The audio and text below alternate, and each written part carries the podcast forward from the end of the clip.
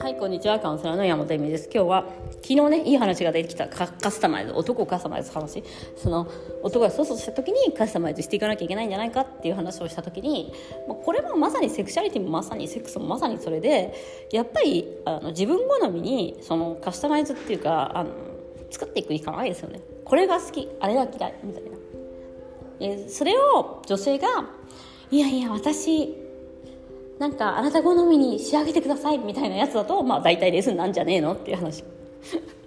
そのなんていうの？なんか男の人にやっぱり開発してもらいたいみたいな今時そういうなんかまあド M なのってあなあなたド M なんですかっていうのがまあド M ならいいのまだ。でもそれさえも隠していや何も言わなくてもいつかあの人は私のド M 値を分かってくれるはずみたいな。私のそのなんかよくわかんないよくわかんないけどわかるけどあのあなたのそのエロい何？妄想をうちの、あのー、パートナーはいつか分かってくれるはずってなんかめっちゃ心の奥にしまってるからめっちゃ見えねえしなっていう話で。だからやっぱりなんか、あの、カスタマイズしていくしかないでしょうね。なんか、まあ、もちろんあのアバターボエコというかやっぱはあみんなお花畑だからっていう言い方を今するでししますけど、まあ、恋恋に土地狂ってる状況の時は、まあ、何でもいいっていうのになります。あのなんかいややっぱ早漏の方が早く終わるしとかさ。なんかセックス好きでも。あとなんかちなんかチロはチロで、まあ、なんか長い方があのセックス楽しめるしねとかそういうふうになんかその、まあ、好きな時はそれが結構いいいいうん、いいカスタマイズなんじゃないかみたいな。なんか私の前の友達も私はなんか自分が実が緩いから勝手にそう言ってるんだけど緩いからなんかちょっと太って短い人の方がいいわみたいな。その人は短いだったのね。なんかそういうふうに。でもそれは自分の彼がそうだからだその時ね。でまた変わってるからまた違うと思うんだけど。だからあのまあそのまあ、その恋に土地狂ってる時はまた、まあ、なんか何でもいいんだと思うんだけどでもやっぱり自分がこうしてほしいとかこうしたい愛したいがある時としたらやっぱりそれをあのお互いに楽しもうよっていうことをあの積極的に女性も言ったりとかあの取り入れていくというか、まあ、あのどういうのがしたいかとかどういうことをやりたいかっていうことをちゃんとなんか持っといた方がいいんじゃないかなと思いますね。まあ、いわゆるさあのレストランとか好きな人ってさ次どこ行きたいって言うとさババッちゃんと出てくるじゃん。あこことこことここ行きたいんだけどとか言って。でまあそのそこで予算から考えるみたいな。だからやっぱこういうことしたいんだけど、まあ、体力とかあの何？そのうんあのなんだなんだっけ？そのうんあの射精コントロールとかそういうのによって、えっとまあ、できるできないは多分あるよね。その全部はできないかもしれない。あなたの好みの。いくら。でもできるところもあると思うんだ。その体に問題があったとしてもある程度。体に問題っていうかその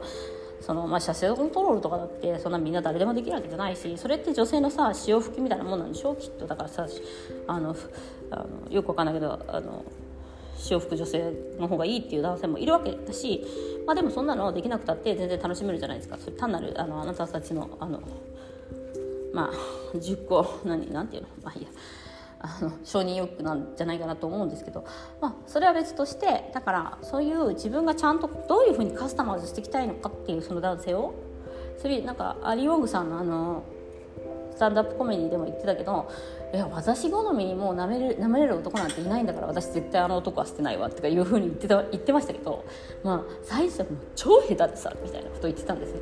あなるほどなと思って。だから自分好みにあのカスタマイズするっていうことによって愛着とかなんか別れられないっていう女なんかさよくさあのなんか彼を虜にさせて別れられないような体をの女性になるとかさあるじゃん。でもさ逆逆じゃない？